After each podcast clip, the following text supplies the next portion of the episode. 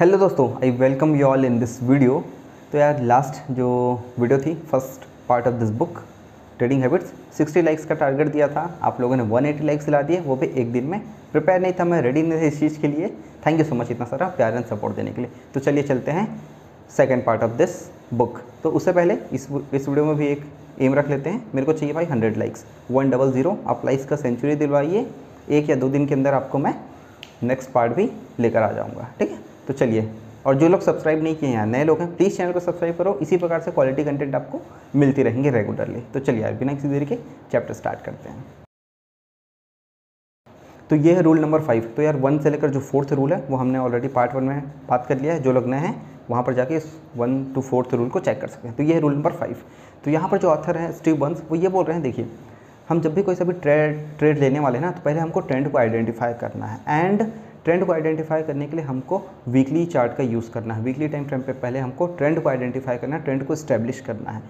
उसके बाद हमको डेली टाइम फ्रेम आए, अर्ली टाइम फ्रेम पर आके अपना ट्रेड्स लेना है। और ट्रेड्स लेने का जो डायरेक्शन होगा, मोस्टली हमको ट्रेंड के साइड में ही रखना है। वो ऐसा बोल रहे हैं, अगर हम ट्रेंड के डायरेक्शन में ट्रेड लेते हैं तो हमारे जीतने के सक्सेस मतलब सक्सेस होने की प्रोबेबिलिटीज़ ज़्यादा हो जाएँगे, हमारे ऑर्ड्स हमारे ज़्यादा फेवर में रहेंगे, ठीक है? तो बोल रहे हैं ट्रेंड आखिर क्रिएट कैसे होता है? तो बोल रहे हैं ट्रेंड दो ही तरीके से क्रिएट हो सकता है, या तो एक्यूमुलेशन फ़ेज़ की वजह से, या तो डिस्ट्रीब्यूशन फ़ेज़ अब एक्यूमुलेशन फ़ेज़ क्या हो रहा है? तो वो बता रहे हैं कि एक ऐसा फ़ेज़ जहाँ पर बायर्स जो हैं, है ना, बहुत ज़्यादा ऑप्टिमिस्टिक हैं और वो शेयर्स को बाय करके होल्ड करते जा रहे हैं। जब वो होल्ड कर ले रहे हैं तो स्कैरसिटी हो जा रहा है शेयर्स की, ठीक है, जिसकी वजह से कंटिन्यूसली हायर हाइज लगते जा रहे हैं और जो छोटे छोटे पुल बैक्स आ रहे हैं, ठीक है? हायर लोज बनाने के लिए वो होते हैं जो कुछ लोग होते हैं जो प्रॉफिट बुकिंग करें उसकी वजह से। एंड ये जो हायर लोज जो पुल बैक्स आते हैं बहुत ही स्मॉल होते हैं। तो यहाँ पर सेलर्स के लिए सेलिंग अपॉर्चुनिटीज़ ऑलमोस्ट नेग्लिजिबल हो जाती है, ठीक है? तो इसलिए ऐसे ऐसे जो अप ट्रेंडिंग मार्केट होता है, ऐसा जो एक्यूमुलेशन फ़ेज़ होता है, यहाँ पर हमको शॉर्टिंग अपॉर्चुनिटी या सेलिंग अपॉर्चुनिटी ढूँढने की ज़रूरत नहीं है। यहाँ पर हमको जो अपॉर्चुनिटीज़ ढूंढना है, वो अप साइड में ढूंढना है। इसलिए पहले ट्रेंड को आइडेंटिफाई करना इंपॉर्टेंट है। इसका अपोजिट भी ट्रू है। जो सेकंड फ़ेज़ होता है सेकंड टाइप का ट्रेंडिंग मार्केट हो सकता है, उसको बोलते हैं डिस्ट्रीब्यूशन फ़ेज़ डिस्ट्रीब्यूशन फ़ेज़ क्या है? सिमिलरली अपोजिट टू एक्यूमुलेशन इसमें क्या होता है? इसमें सेलिंग प्रेशर बहुत ज़्यादा होता है। इसमें हर वो आदमी जिसके पास भी पहले से शेयर्स पड़े हुए हैं, वो अपना शेयर्स बेचने लगा है डाइल्यूट करने लगा है। इसकी वजह से सेलिंग प्रेशर बहुत ज़्यादा हो चुका है, ठीक है?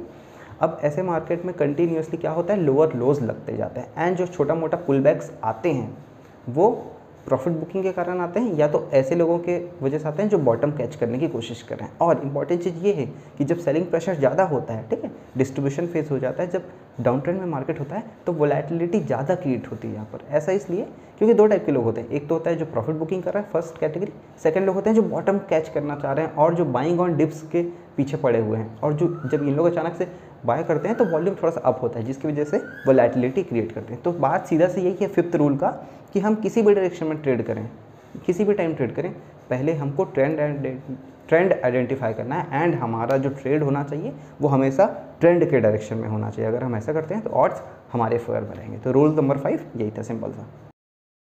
तो नेक्स्ट है रूल नंबर सिक्स तो रूल नंबर सिक्स कुछ ऐसा है, यहाँ पर स्टीव बंस अपने ऑथर जो हैं, वो ये बोल रहे हैं कि कोई सा भी हमारा लेवल्स हो सपोर्ट या रेजिस्टेंस का लेवल्स है, वो जितने ज़्यादा बार टेस्ट होगा, वो उतना ज़्यादा वीक होता जाता है। और एक बार जो सपोर्ट है, वो ब्रेक होने के बाद वो रेजिस्टेंस में कन्वर्ट हो जाता है। सिमिलरली कोई सा रेजिस्टेंस अगर वो ब्रेक हो जाता है, वो सपोर्ट में क्रिएट हो जाता है।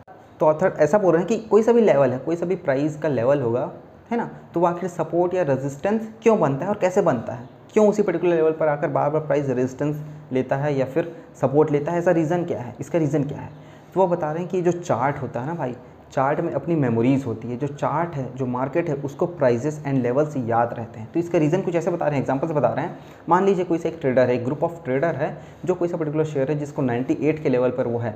एंड उन लोगों को यहाँ पर कुछ अपॉर्चुनिटी दिख रही है कि यार यहाँ से तो मार्केट ऊपर जाने वाला है। कुछ लेवल्स फाइंड आउट किया होगा उन लोगों ने तो उन लोग रेडी थे वहाँ पर बाय करने के लिए। लेकिन अनफॉर्चुनेटली वो लोग बाय नहीं कर पाए। और मार्केट वहाँ से ऊपर चला गया। अब वो 105 पर पहुँच चुका है।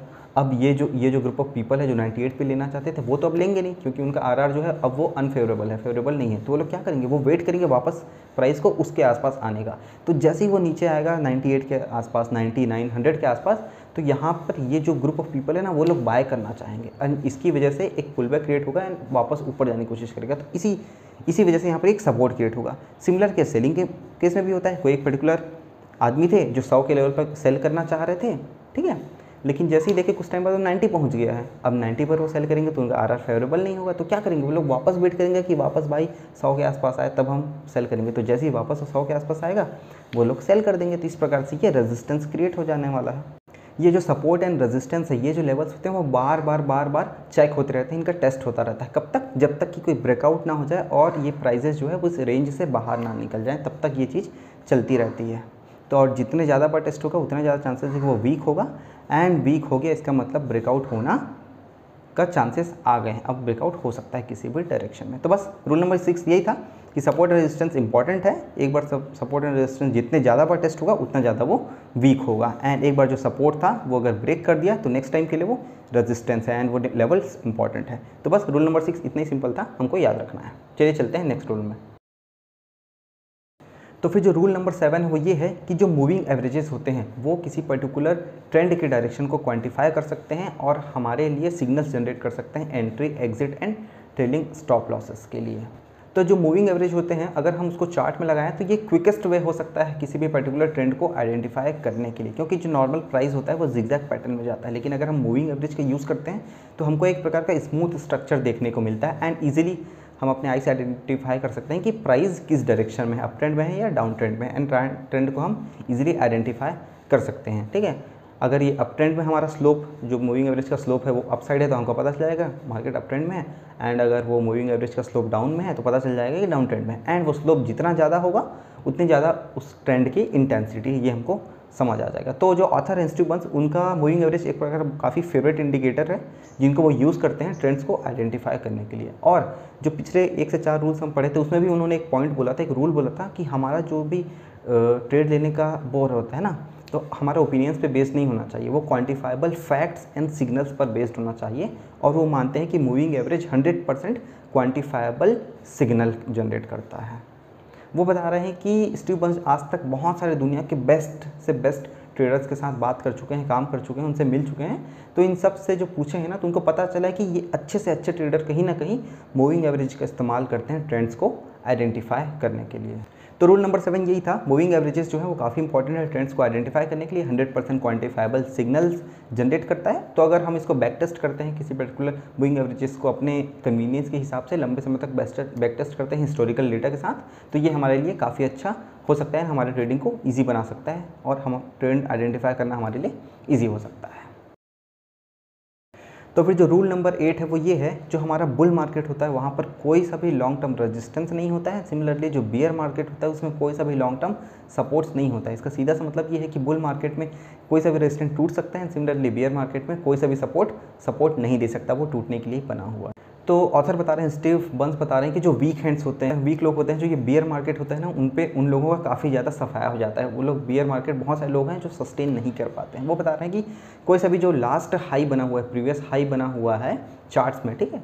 वहाँ से अगर 20 परसेंट फॉल आ जाता है प्राइस में तो हम उसको बियर मार्केट में कंसिडर कर लेते हैं। और अगर एक बार बियर मार्केट स्टार्ट हो गया तो यहाँ पर जितने भी की सपोर्ट्स हैं प्रीवियस की सपोर्ट्स वो भाई सपोर्ट की तरह काम नहीं करते हैं एंड वो कंटिन्यूसली टूटते जाते हैं। तो बता रहे हैं कि जो बियरिश मार्केट होता है, वो continuously lower lows and lower highs बनाता जाता है एंड यहाँ पर कोई सा भी सपोर्ट काम नहीं आता है।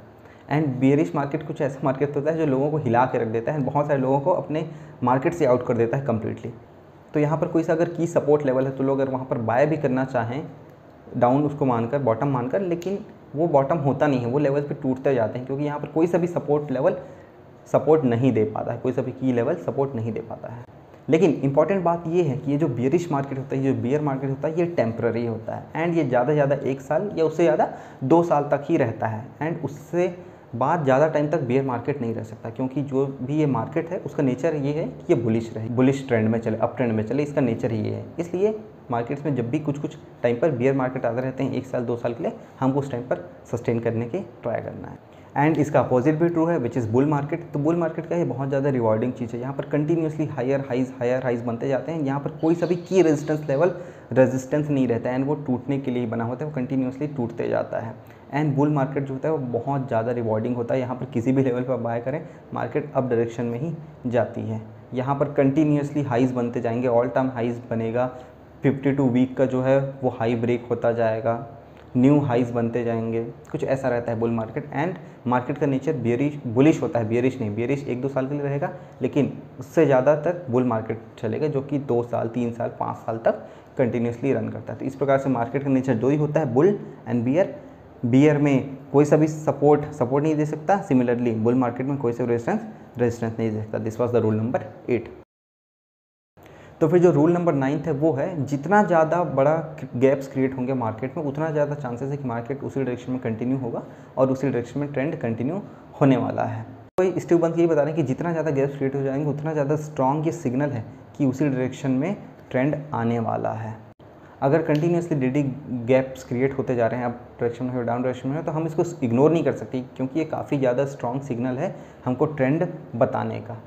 अब गैप्स ऐसे ही हम आइडेंटिफाई नहीं कर सकते। गैप्स का लोकेशन इज़ वेरी इंपॉर्टेंट अगर हमको ट्रेंड आइडेंटिफाई करना है तो किस डायरेक्शन में, किस जगह पर हो रहा है लोकेशन इज़ ऑल्सो इंपॉर्टेंट जैसे कि एग्ज़ाम्पल देते हुए बता रहे हैं कि मान लीजिए कोई सा बियरिश मार्केट ठीक? कंटिन्यूसली लोअर लोज बनते जा रहे हैं एंड वहाँ पर गैप्स क्रिएट हो रहे हैं दैट टू गैप अप हो रहा है, ठीक है? डाउन ट्रेंड मार्केट है, वहाँ पर गैप अप क्रिएट हो रहे हैं कंटिन्यूसली कुछ दिनों से एंड अगर आरएसआई के लेवल उस पर है, तीस या चालीस के आसपास है मतलब ओवर सोल्ड है and continuously gap up create हो रहे हैं, इसका मतलब हमको समझ जाना है कि शायद ये बॉटम है और यहाँ से मार्केट रिवर्स हो सकता है और अपना ट्रेंड चेंज कर सकता है, ठीक है? लेकिन वहीं उसका अपोजिट अगर मार्केट ऑलरेडी अप ट्रेंड में चल रहा है, ठीक है? मार्केट अप ट्रेंड में चल रहा है एंड वहाँ पर गैप अप क्रिएट होते जा रहे हैं एंड आरएसआई जो है सिक्सटी सेवेंटी मतलब ओवर बॉट लेवल पर तो हम यहाँ पर ये कन्विक्शन नहीं लेंगे कि गैप अप क्रिएट हो रहा है मतलब ये और ऊपर जाएगा तो वहाँ पर हम इस वाले जो रूल है उसको वहाँ पर नेगलेक्ट कर देंगे, ठीक है? तो लोकेशन इज़ ऑल्सो इंपॉर्टेंट कहाँ पर हो रहा है उसके हिसाब से गैप्स बहुत ज़्यादा इंपॉर्टेंट इंडिकेशन हो सकते हैं ट्रेंड को आइडेंटिफाई करने के लिए। जो रूल नंबर टेन है, वो ये है कि जो लास्ट आर होता है ट्रेडिंग का या फिर कोई सभी मार्केट का जो लास्ट आर होता है, वो एक्चुअली हमको स्ट्रॉन्ग आइडेंटिफिकेशन देता है कि मार्केट का ट्रेंड कैसा है। क्योंकि जो स्मार्ट मनी होता है, वो एक्चुअली लास्ट आर में फ्लो होता है। जो स्टार्टिंग का आर होता है, उसमें एमेच्योर लोगों का मनी फ्लो होता है। तो एक्चुअली बता रहे हैं, अगर कंटिन्यूसली जो क्लोजिंग हो रहा है, वो अच्छा स्ट्रॉन्ग क्लोजिंग हो रहा है कंटिन्यूसली लंबे समय के लिए तो ये स्ट्रॉन्ग इंडिकेशन है कि मार्केट अप ट्रेंड में जा रहा है। एंड सिमिलरली अगर क्लोजिंग वीक होता जा रहा है कंटिन्यूसली बहुत दिनों से, इसका मतलब मार्केट क्या है? नेगेटिव है मार्केट बियरिश है। तो वो बता रहे हैं कि जो स्टार्टिंग ओपनिंग आर होता है, वहाँ पर एमेच्योर्स मार्केट ओपन करते हैं। एंड वो लालच में रहते हैं अलग अलग कारणों से, इस वजह से वो अलग अलग डायरेक्शन में एंड रॉन्ग डायरेक्शन में ट्रेड्स लेते हैं। लेकिन जो एक्सपर्ट्स होते हैं और जो एक्सपीरियंस लोग होते हैं, वो मार्केट को सेटल होने जो देते हैं कम्प्लीटली देखते हैं स्ट्रक्चर कैसा हो है उसके हिसाब से जो लास्ट आर होता है, वहाँ पर अपना डिसीज़न लेते हैं। इसलिए अगर हमको ट्रेंड आइडेंटिफाई करना है मार्केट का सीनरी उस आइडेंटिफाई करना है तो हमको लास्ट आर पर फोकस करना है। लास्ट आर को देखना है कि वहाँ पर ट्रेडिंग एक्टिविटीज़ कैसी हो रही है। तो स्टीव बंस बता रहे हैं कि उनके एक्सपीरियंस के हिसाब से जो लोग लास्ट आवर में ट्रेडिंग करते हैं, वहाँ पर पोजीशंस बनाते हैं एंड नेक्स्ट डे मॉर्निंग में अगर अपना पोजीशंस को लिक्विडेट करते हैं एग्जिट करते हैं तो ये लोग ज़्यादा चांसेस है कि प्रॉफिटेबल होंगे। वो बता रहे हैं कि बहुत सारे ऐसे ट्रेंड फॉलोअर्स हैं स्विंग ट्रेडर्स हैं, जैसे कि डारवाज हो गया निकोलस डारवाज हो गया, ऐसे बहुत सारे लोग हैं जो बड़े बड़े स्विंग ट्रेडर्स हैं ट्रेंड फॉलोअर हैं। ये लोग जो लास्ट मार्केट का थर्टी मिनट्स होता है ना, वहाँ पर अपने पोजिशन क्रिएट करते हैं एंड जब मार्केट नेक्स्ट डे ओपन होता है तो वहाँ पर अपने पोजिशन को लिक्विडेट करते हैं। तो इस प्रकार से ये लोग स्मार्ट मनी जो होता है ना, वो लास्ट आर में फ्लो होता है। तो बस रूल नंबर टेंथ हमको यही याद रखना है, अगर हमको ट्रेंड आइडेंटिफाई करना है मार्केट का स्ट्रक्चर आइडेंटिफाई करना है मार्केट किस डायरेक्शन में जा रही है तो हमको लास्ट आर पे फोकस करना है, ना कि स्टार्टिंग आर पे। क्लोजिंग ही डिसाइड करती है कि मार्केट का बिहेवियर कैसा है मार्केट का नेचर कैसा चल रहा है। जो रूल नंबर इलेवंथ है वो importance of 200 day moving average 200 day moving average इसके ऊपर ही जब होता है, तभी बुल मार्केट क्रिएट होता है। बुल्स एक्टिवेट होते हैं। सिमिलरली अगर 200 डेज़ का जो मूविंग एवरेज है, उससे अगर मार्केट नीचे जा रहा है, तभी हर प्रकार की बुरी चीज़ें होती है। बैंक करप्सीज होता है क्रैश होता है बियर मार्केट चलता है, हर प्रकार की चीज़ें। तो जो अल्टीमेट लाइन है, वो यही है सैंड पेपर यही है कि 200 डेज़ का मूविंग एवरेज हमको देखना है अगर मार्केट वही सेपरेट करता है actually bull market and bear market को। तो वो बता रहे हैं, अगर मार्केट को 20 परसेंट डाउन जाना है बियर मार्केट में कन्वर्ट होना है तो वो पहले जो हमारे 200 डेज़ का मूविंग एवरेज होगा, उसको वो ब्रेक करेगा ही करेगा। तो अर्ली सिग्नल जो है, वो 200 डेज़ का मूविंग एवरेज ही हमको देने वाला है। बता रहे हैं बड़े बड़े इन्वेस्टर्स जो इस दुनिया के हैं, वो बहुत ज़्यादा कॉम्प्लिकेटेड चीज़ नहीं करते, वो सिंपल चीज़ें ये करते हैं कि वो टू डेज़ का मूविंग एवरेज का इस्तेमाल करते हैं, देखते हैं कि मार्केट वहाँ से कैसे मूव कर रही है, उसके हिसाब से वो एंट्री एग्जिट अपना आइडेंटिफाई करते हैं। ऑथर बता रहे हैं कि जो 200 मूविंग डे है, ये नेट ट्रेडर्स के लिए काफ़ी यूज़फुल हो सकता है। ट्रेडर्स के लिए यूज़फुल हो सकता है आइडेंटिफाई करने के लिए एंड प्रॉफिटेबल होने के लिए। बता रहे हैं अगर 200 मूविंग डे को अगर ब्रेक कर देता है मार्केट ठीक है? तो ये शॉर्ट अपॉर्चुनिटीज़ हमारे लिए क्रिएट कर सकता है। वापस अगर वो उस लेवल पर जा रहा है एंड उसको तोड़ नहीं पा रहा है और वापस नीचे आ रहा है तो यहाँ पर शॉर्ट अपॉर्चुनिटीज़ क्रिएट किया जा सकता है।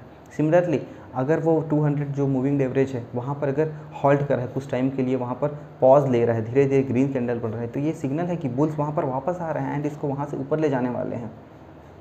सिमिलरली अगर मार्केट को डाउन ट्रेंड में रहना ही रहना है तो वो जो 200 मूविंग डेज़ एवरेज है ना, उसके नीचे जाएगा एंड कंटिन्यूसली वहाँ तक वापस आता रहेगा। कितना भी लोअर लोज बनाए, वापस उस लेवल तक आएगा 200 मूविंग एवरेज को चेक करने के लिए। तो इस प्रकार से आइडेंटिफाई कर सकते हैं एंट्री एग्जिट भी कभी इस्तेमाल कर सकते हैं मूविंग एवरेज का इस्तेमाल करके लोग।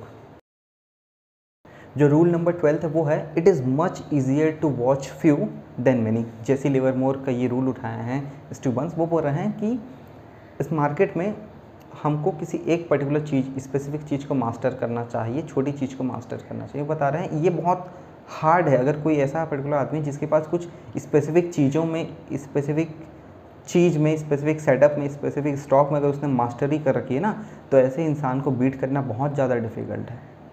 तो वही बता रहे हैं, अगर कोई सा ट्रेडर है जो ट्राई कर रहा है यहाँ सक्सेसफुल होने का तो उसको पर्टिकुलरली किसी एक स्टॉक या कुछ लिमिटेड नंबर ऑफ़ स्टॉक्स को लिमिटेड सेटअप्स को स्टडी करना है बैक टेस्ट करना है यूज़ करना है कंटिन्यूसली लंबे समय के लिए एंड उसमें एक्सपर्टीज़ क्रिएट करना है। तो यहाँ पर ये जो हमारा थाट होता है ना कि jack of all master of none, ये चीज़ें काम नहीं आती मार्केट में, इसका अपोजिट है। यहाँ पर हमको master of one, jack of none, ये वाला चीज़ करने की कोशिश करनी है।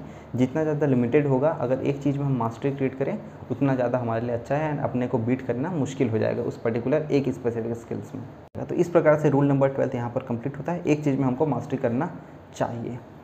तो दोस्तों, यहाँ पर रूल नंबर ट्वेल्थ तक ही इस चैप्टर को एंड करते हैं। मिलते हैं आपसे नेक्स्ट वीडियो में नेक्स्ट पार्ट में। वीडियो पसंद है प्लीज़ वीडियो को लाइक करिए यार। हंड्रेड लाइक का टारगेट दिया जैसे कंप्लीट होगा within one two days I publish the next part चलिए मिलते हैं नेक्स्ट वीडियो में। Thank you so much bye